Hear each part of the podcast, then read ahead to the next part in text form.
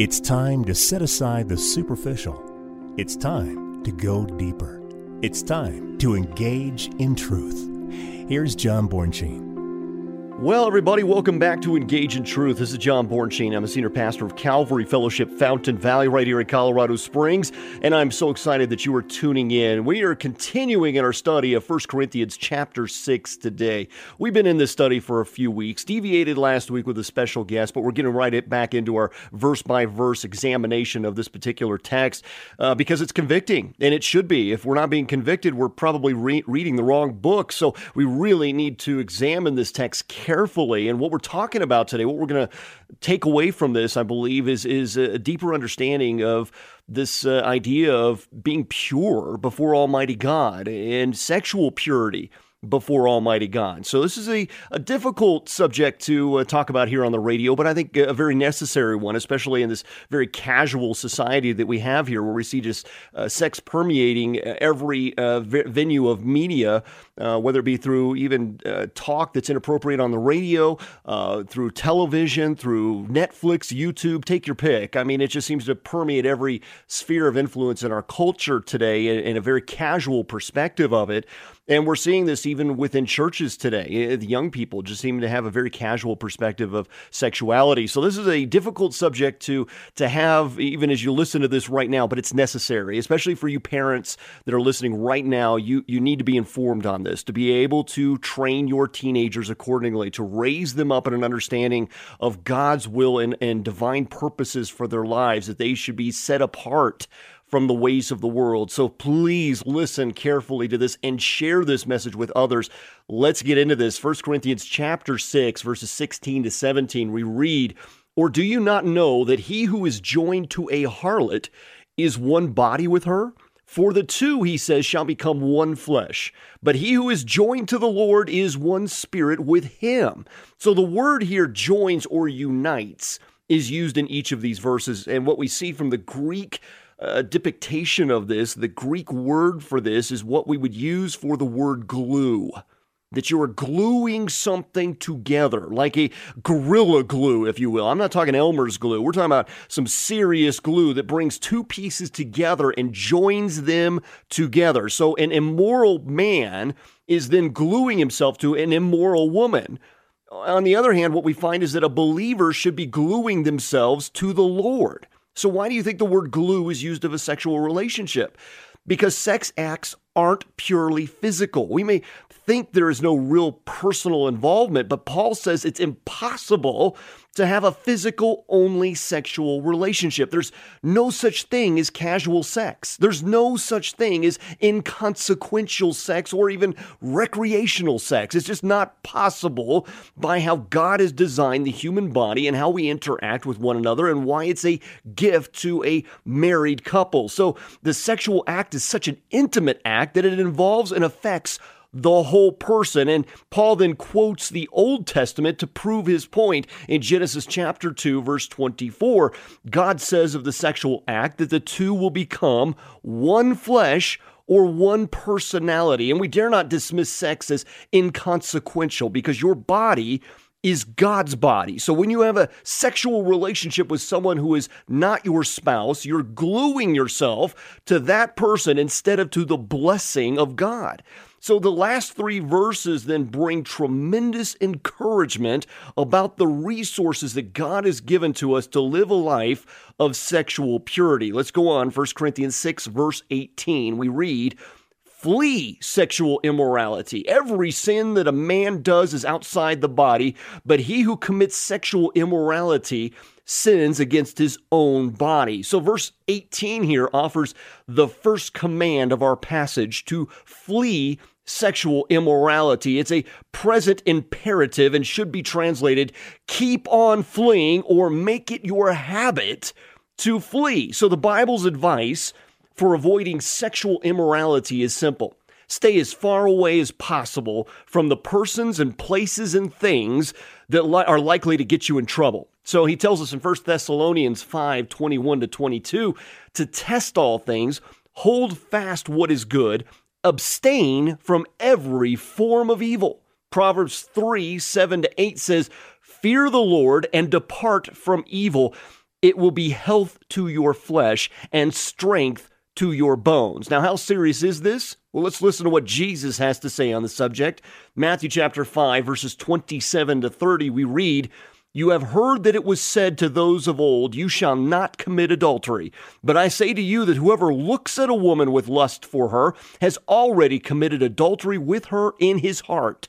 If your right eye causes you to sin, pluck it out and cast it from you, for it is more profitable for you that one of your members perish than for your whole body to be cast into hell. And if your right hand causes you to sin, cut it off and cast it from you, for it is more profitable for you that one of your members perish than for your whole body to be cast into hell. Again, that's Matthew 5 27 to 30.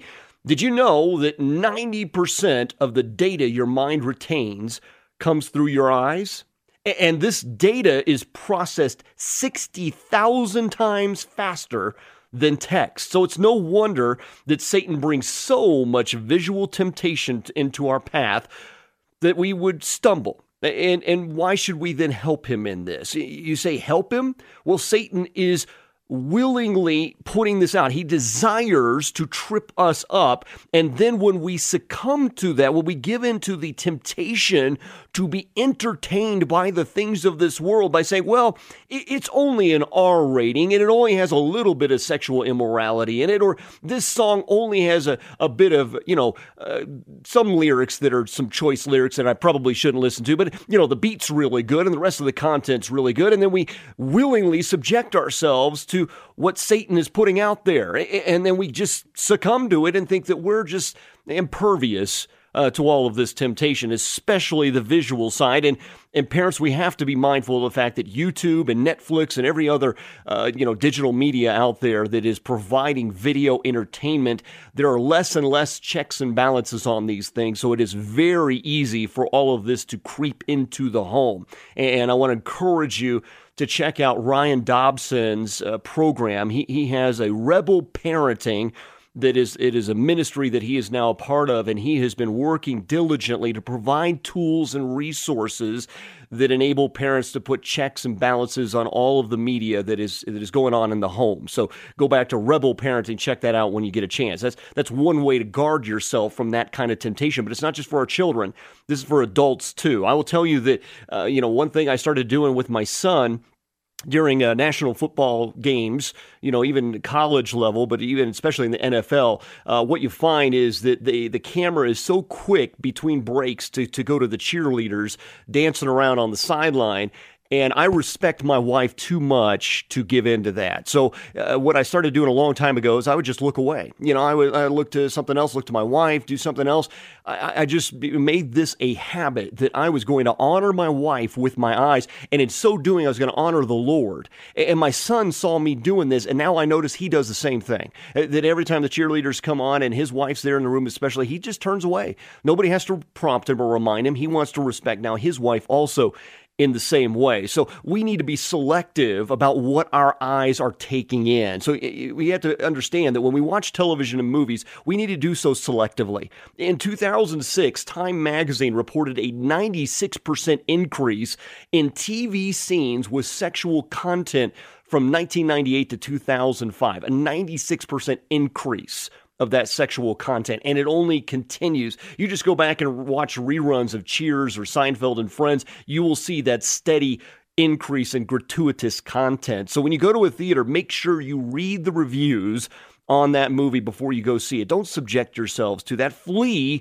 from that temptation. It will plant thoughts in your mind. So you need to monitor your internet use. As I just mentioned with Ryan Dobson's uh, Rebel Parenting program, please uh, feel free to engage that uh, and go learn more. He'll give you some tools on that. But internet pornography is one of those insidious sins in our everyday life. Uh, men, women, children, all vulnerable to internet pornography. According uh, to the Justice Department, they estimate now that nine out of 10 children between the ages of 8 and 16 have been exposed to pornographic content online. They, they found that 47% of school aged children receive pornographic spam on a daily basis. Now, the COPA, which is the Child Online Protection Act, they established a commission that stated that as much as 20 to 30% of the traffic online is pornographic, going specifically to children's websites. So if you have your computer there with you, even, and you're examining this, one potential tool that you could use is covenanteyes.com.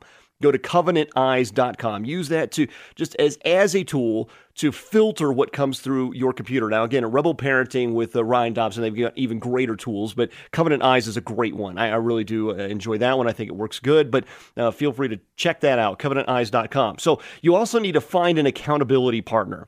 Every Christian needs a godly person of the same sex to ask the hard questions to. Right? So, like a malignant cancer to the body, sexual immorality internally destroys the soul like no other. So, we have to be freed from this. We need to confess our sin one to another and ultimately to Almighty God and be freed from the shackles of that. And we'll talk more about that here in a moment. But go back and reread the story of King David from 2 Samuel chapters 12, and, and you'll see that an entire nation suffered because of his sexual immorality, including his children's children, all due to lust and sexual sin. So, eh, did he repent before the Lord? Yes. But were there still real consequences?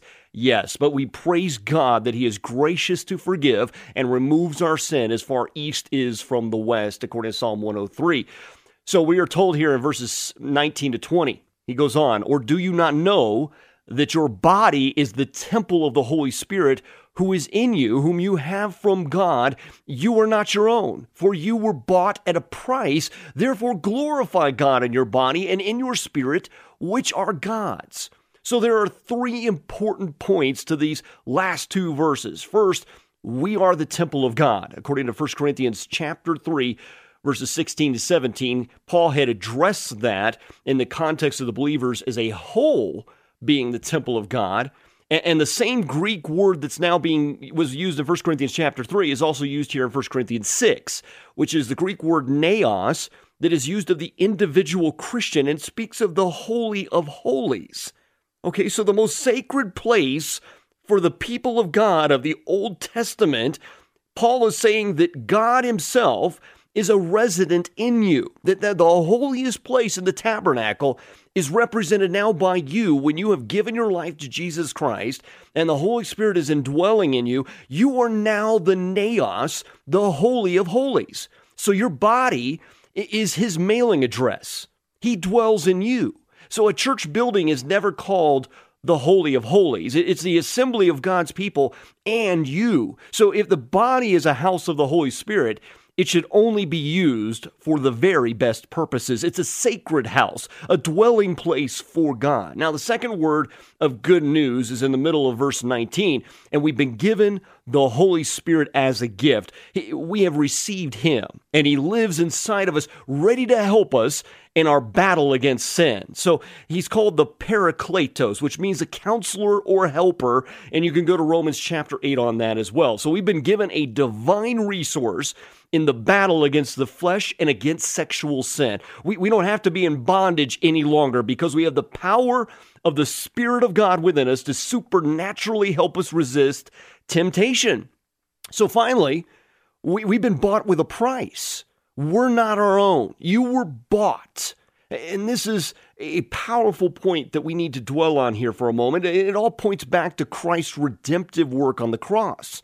You go to Matthew chapter 20, verse 28 on that. So Paul's image does not picture a slave being sold and then being set free but being transferred by sale from one owner to another. So formerly, we were slaves of sin, and now we are slaves to God. Now, this is in a good context. You go back to Romans chapter 6, 16 to 23, and 7, 6 on that. So, what he's trying to drive the point of here that we need to really take hold of is your body is God's body. We're not the masters of our bodies anymore. Your body is God's body. Verse 20 teaches that we've been purchased by God at a tremendous cost the blood of Jesus Christ. And it was shed on the cross for each and every one of us. And that blood has cleansed us from sin. So, in light of this great purchase price, Paul commands us to glorify God through sexual purity out of gratitude and obedience for what Jesus did. In fact, this is one of the commands that Paul was evaluating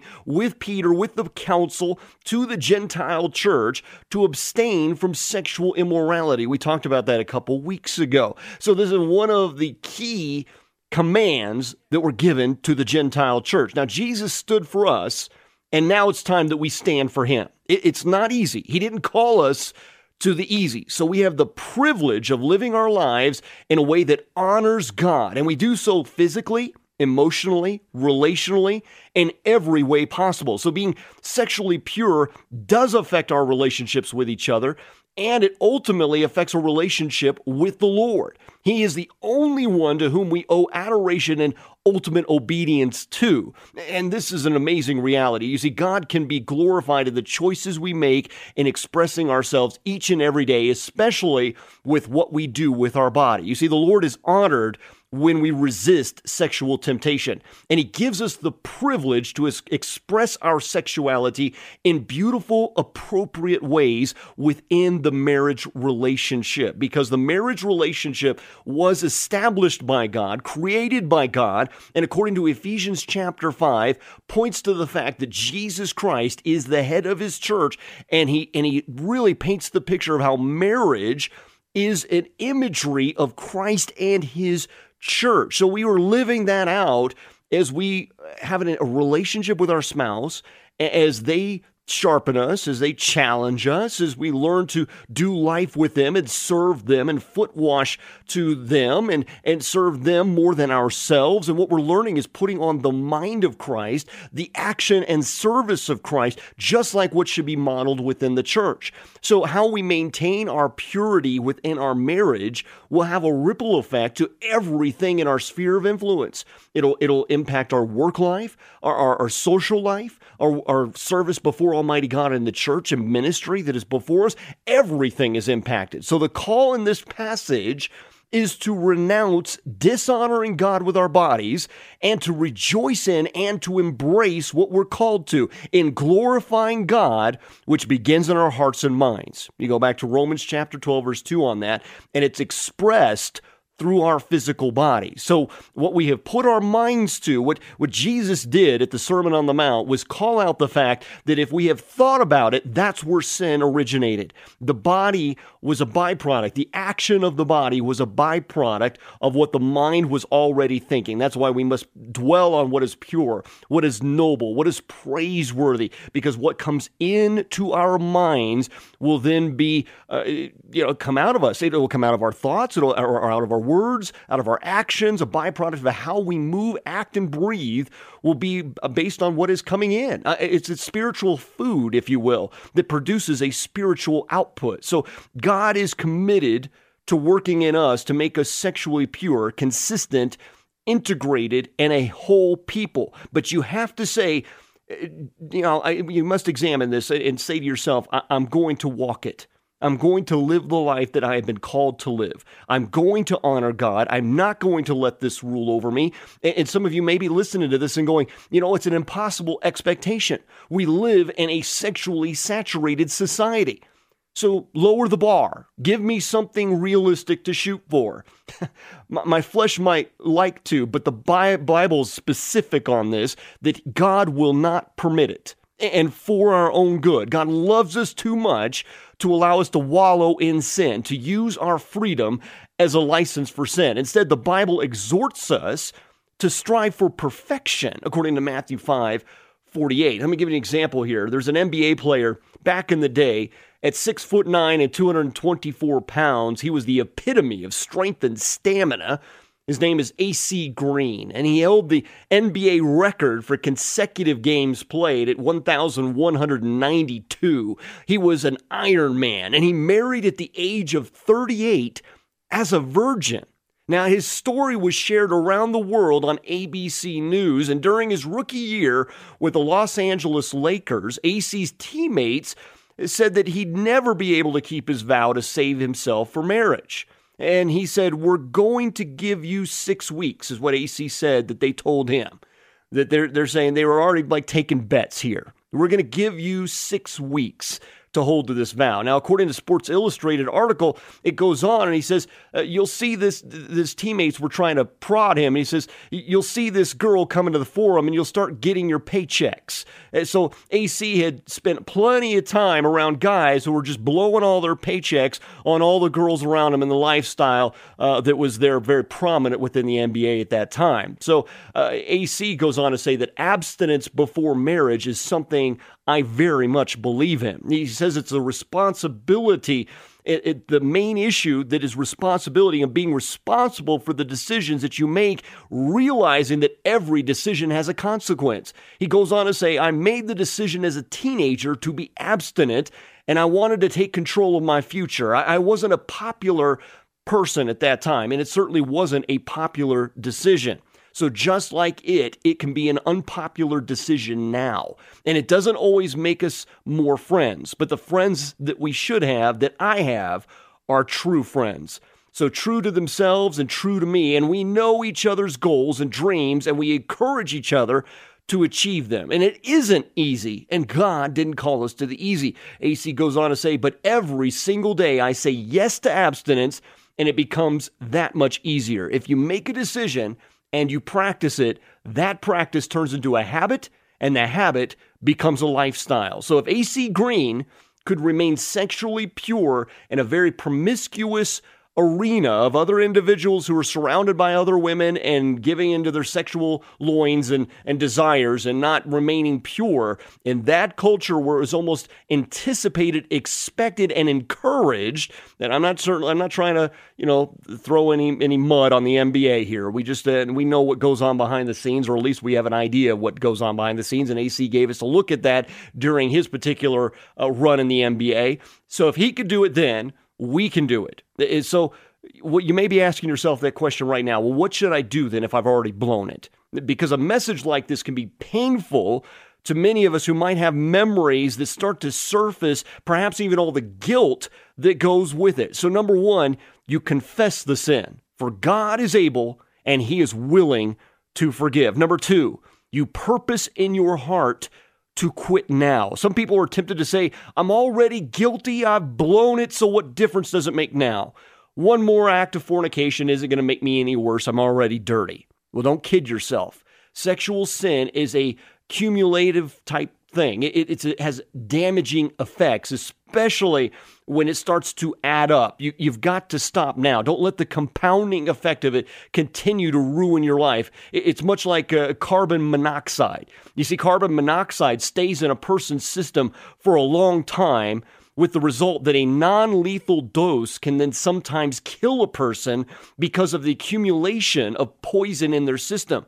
A, a second act of immorality is not a freebie. It compounds the sin of the first one and spreads the cancer a little further and eats away a little more at the person's personality and their spirit. So the only way to deal with such sin is immediately, radically, permanently, and to complete dependence upon God. So covenant with God right now that you'll never let it happen again. Ask Him to give you the strength. Become accountable to someone. Now, in recent years, there's been this movement among Christian young adults, especially, that they've called secondary virginity.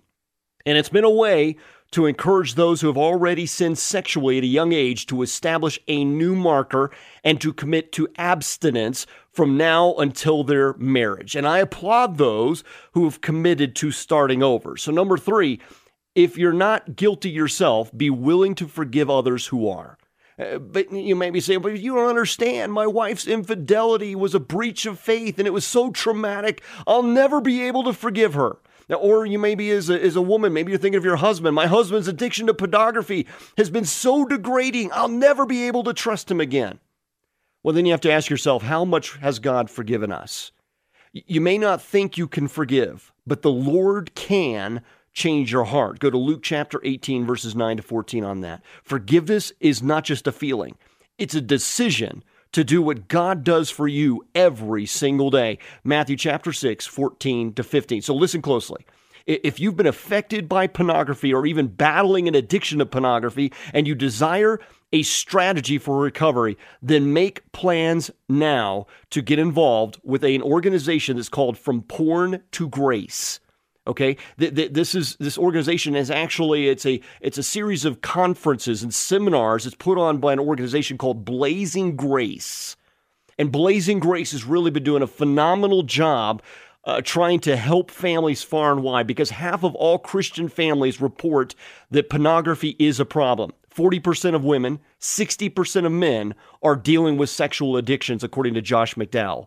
So, this form, From Porn to Grace conference and this series of events that they're putting on, you can find more, learn more at blazinggrace.org. You, you see, sexual allurement is extremely enticing and it promises pleasure and satisfaction, but it never delivers what it promises, and it's actually the way of death. Go to Proverbs chapter 5. So, if you need to confess something to God, if you need to flee, or if you need to forgive, now is the time to make a commitment to do exactly that. I, I, I want everyone right now, if you can just think about it, to close your eyes right now, go to God in prayer. Now, if you're driving, don't do this. But when you get a chance, go to God in prayer Highlight this day as a standing stone in, in your life where you are making a decision right now to start following God with all your heart, with all your mind, with all your soul, according to Matthew 22 37. Ask for forgiveness and restoration and watch God work in your life. I assure you that God is eager to hear from you. Eh, now is the time to get the record straight, to repent, to watch God restore, to watch God heal in mighty ways, not only in your life, but in your sphere of influence. God can restore. God is in the restoration business. I love that. I hope you've been encouraged today. We're going to continue on in our study of 1 Corinthians next week. Again, I want to thank you for listening. To learn more about our ministry, this is a ministry of Calvary Fellowship Fountain Valley right here in Colorado Springs. You can learn more at calvaryfountain.com. Again, calvaryfountain.com. Services are at 8 a.m. and 10 a.m. We'd love to see you there. God bless you, my friends.